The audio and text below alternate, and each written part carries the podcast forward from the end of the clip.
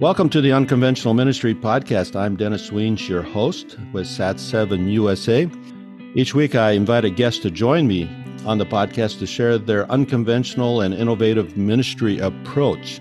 So please check out previous episodes and be sure to subscribe to the Unconventional Ministry Podcast so that you don't miss a week's episode. Please leave a comment as well, because the topic that touches you will maybe be meaningful to your friends as well. I want to thank my sponsor, Sat7 USA. Sat7 USA is a Middle East and broadcast media ministry based in the Middle East and North Africa, making the gospel available to everyone in the Middle East and North Africa. Learn more at sat7usa.org. That's S A T number 7 USA.org. In the face of uncertain financial future, most mission agencies only pay lip service to the dire need for a well reported story of God working around the world through incredible different organizations. Most agencies prioritize budgets and staffing priorities and neglect telling good stories. My guest today has researched this and is joining me to explain the reasons for this lip service, the challenges, and provide some solutions. My guest is Heather Pubols. She has worked with Wycliffe Bible translators as well as Wycliffe Global Alliance. She is an experienced nonprofit communication leader, a passionate storyteller. She's visited 50 different countries, and she, in 2018, she launched Le Motif, an agency committed to helping Christian nonprofits effectively tell their story. She's also the editor of the Evangelical Mission Quarterly, a publication of the Missio Nexus, which is the former IFMA EFMA merger and rebranding that is now Missio Nexus. So, Heather, welcome to the Unconventional Ministry podcast. Thank you, Dennis. It's great to have you. And, you know, I'm a third generation missionary. My grandpa, my folks, uh, we've all written uh, prayer letters, we've all told stories, but the mission agency and the missionary prayer letter stories, they're different. And why is there such a disconnect or lack of funding on the part of agencies uh, to fund great storytelling?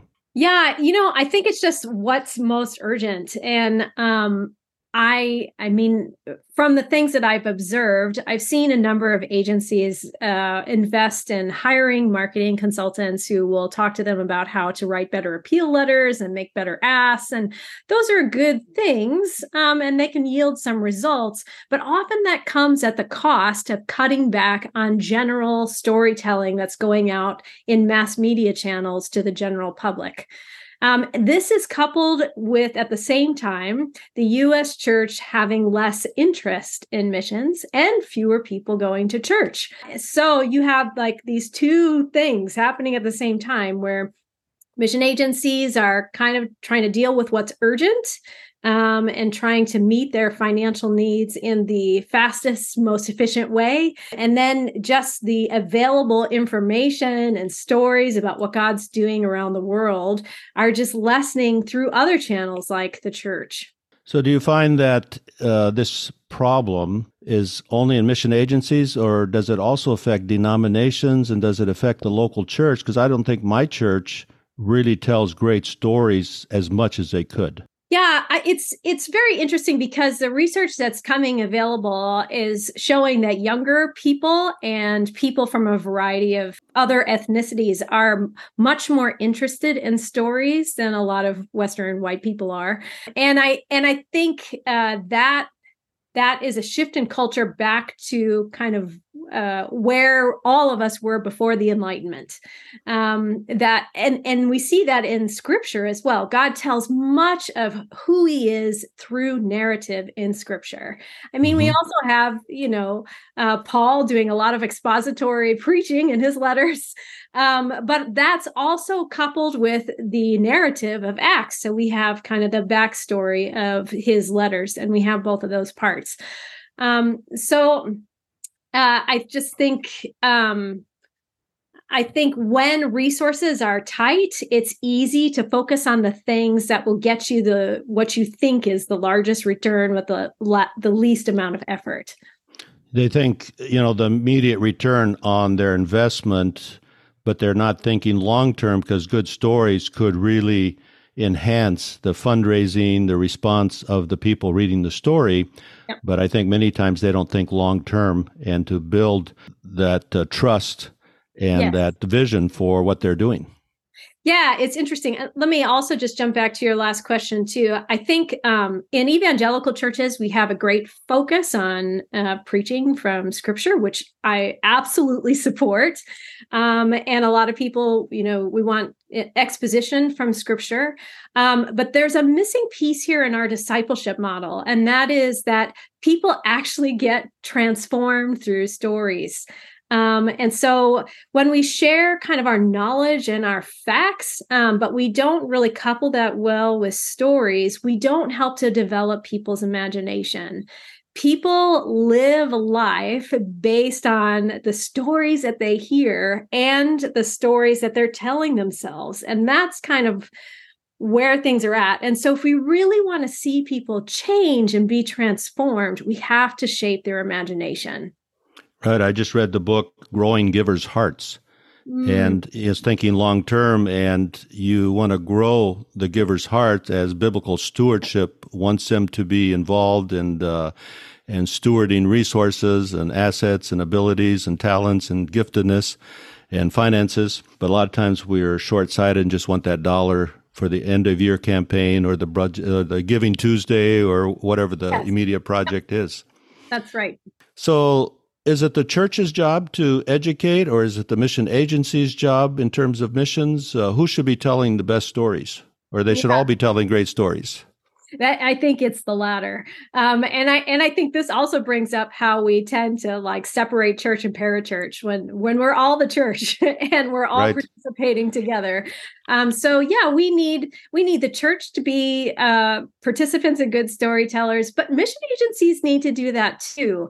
And I think as mission agencies just recognize um, that uh, their ministry is not just to the people out there that they serve in another country, another place, another culture, but they ha- also have a ministry to the people who are current constituents and potential constituents who want to participate from their home base uh, in in other ways through funding or prayer or pr- maybe potentially joining in the future.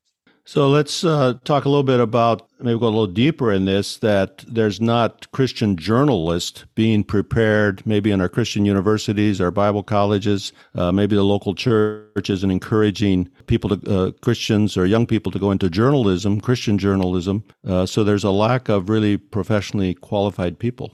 Yeah, I mean there are diff I mean I went to a Christian college. I went through a communications and journalism program. It was wonderful. I had great uh, professors um, and learned a lot and that kind of shaped my whole future.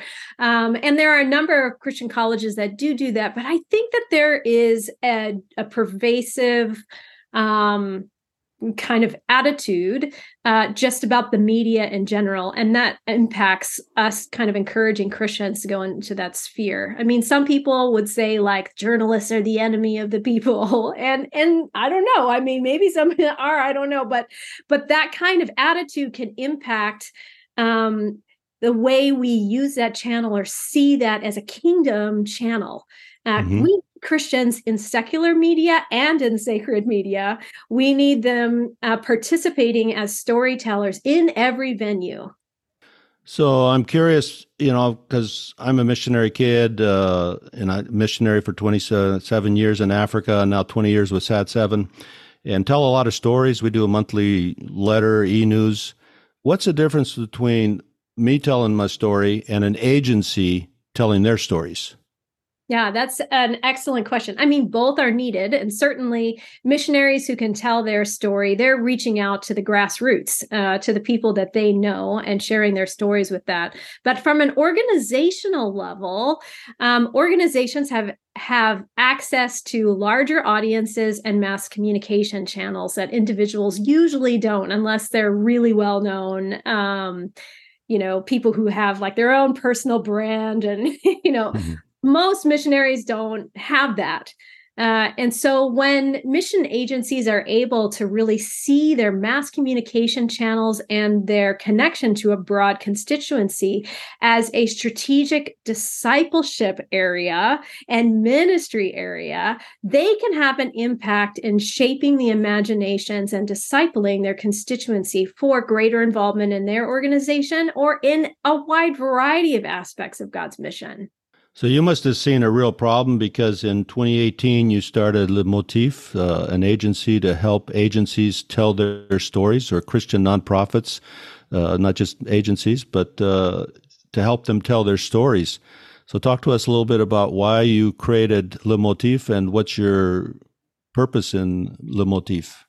Sure. Yeah. So I started Le Motif in 2018, just recognizing, yeah, that a lot of the people who worked in communications, like I did, just did not feel uh, fully supported by their organizations. I saw a lot of cutbacks on staffing uh, in the areas of missions communications.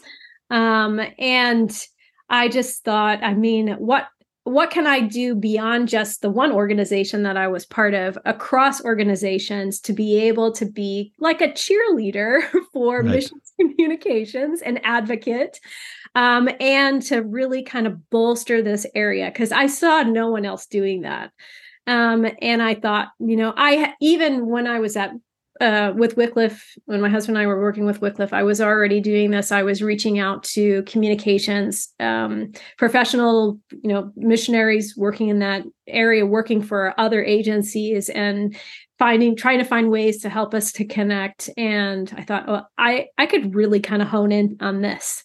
Yeah, very good. And uh, you work mostly with Christian nonprofits or mostly with agent mission agencies mostly in the area of missions. Um, these days, a lot of my work takes place on the Missio Nexus platform, uh, oh, which yeah. gracious, graciously provided me with space there to be able to connect with all of their agencies. And I, I do um, not on their platform. I, I connect uh, with a number of um, networks of mission agencies as well just helping these networks consider how do they communicate about a common cause not just an organization I think uh, a lot of our podcast listeners maybe don't know what Missio Nexus is. So explain Missio Nexus, and then your role is editing the Evangelical Missionary Quarterly. So what is Missio Nexus, and then what what is that quarterly uh, magazine or article that you put out?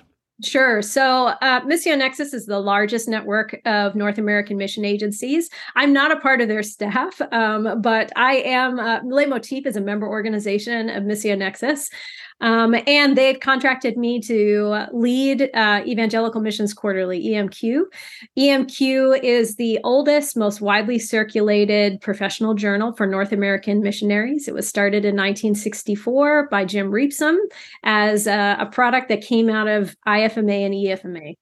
Um, it's had a number of different publishers through the years, and uh, Missio Nexus brought it back in in um, I believe it was 2018. Uh, and so it kind of went back home to where it started. I know I've read it for decades and decades and uh, appreciated it. What do you want to accomplish by uh, that uh, uh, Evangelical Missionary Quarterly? Yeah, so um, my involvement with EMQ uh, started about two years ago, and and my vision was um, to help more people to be able to share their ideas and um, stories uh, through EMQ. Um, I've over the last two years that I've been editor of EMQ, I've been able to help um, almost 200 people be able to publish um, in EMQ. Most of those have never published in EMQ before, and a huge part of those have never published ever before anywhere. I'm an editor. I, I love helping people to work through their ideas and stories and um, make them um, work well, uh, communicate well to the public. And there are so many missionaries uh, who have tremendous knowledge um, all over the world. And uh, they struggle because writing doesn't come naturally to them. No one's ever challenged them to to write something before. Um, and I always tell them, you know what, don't worry. You're an expert in your area. I'll help you uh, to get this in good shape so it's ready for publication. We'll work on this together. Well, thank you for your important work and helping so many people. How can people learn more? How can our podcast listeners learn more about uh, Motif and uh, what you're doing and some of the resources that you provide? Sure. You can find things on the Le Motif website. That's L E M O T I F dot org. Um, and if you want to learn more about EMQ, subscribe. M- many missionaries are already uh, in an agency that's a part of Missio Nexus, so you can download it for free. And if not, the subscription is not very expensive. Um, it's emqonline.com. So, thank you for joining us on the Unconventional Ministry podcast. And uh, it's a very important ministry to write and uh, tell stories. And I trust the podcast listeners will take advantage of the resources you have and also subscribe to the EMQ magazine, uh, digital magazine. It's not printed anymore, I don't think, but uh, we publish on Amazon, so you can buy individual copies. Yeah, there you go. Yep. It's it's 2023. Published on Amazon now. so again, thank you for joining us, and I'll put the notes in the description of the podcast so people can find it. And so again, thank you for taking time out to join us, and uh, hopefully our podcast listeners will become great storytellers. Yeah, thank you very much for having me. This is the Unconventional Ministry Podcast. If you've enjoyed this conversation, please share it with your friends and leave a comment. Sat7 is a Middle East and North Africa broadcast media ministry making God's love visible and the gospel available to everyone in the Middle East and North Africa. Sat7 USA has resources in helping you honor God while protecting your family. You can avoid another regret, which is the failure of not creating an estate plan. Through a partnership with Financial Planning Ministry, SAT7 USA provides Christian experts to assist you in preparing your will or trust, all at no financial cost to you. Visit www.sat7usa.org and click on the tab Planned Giving for more information. SAT7 simplifies the process and makes it easy for you so that your family and friends don't have to bear the burden and regret of your failure to create an estate plan. Thank you again for joining this episode of the Unconventional Ministry Podcast.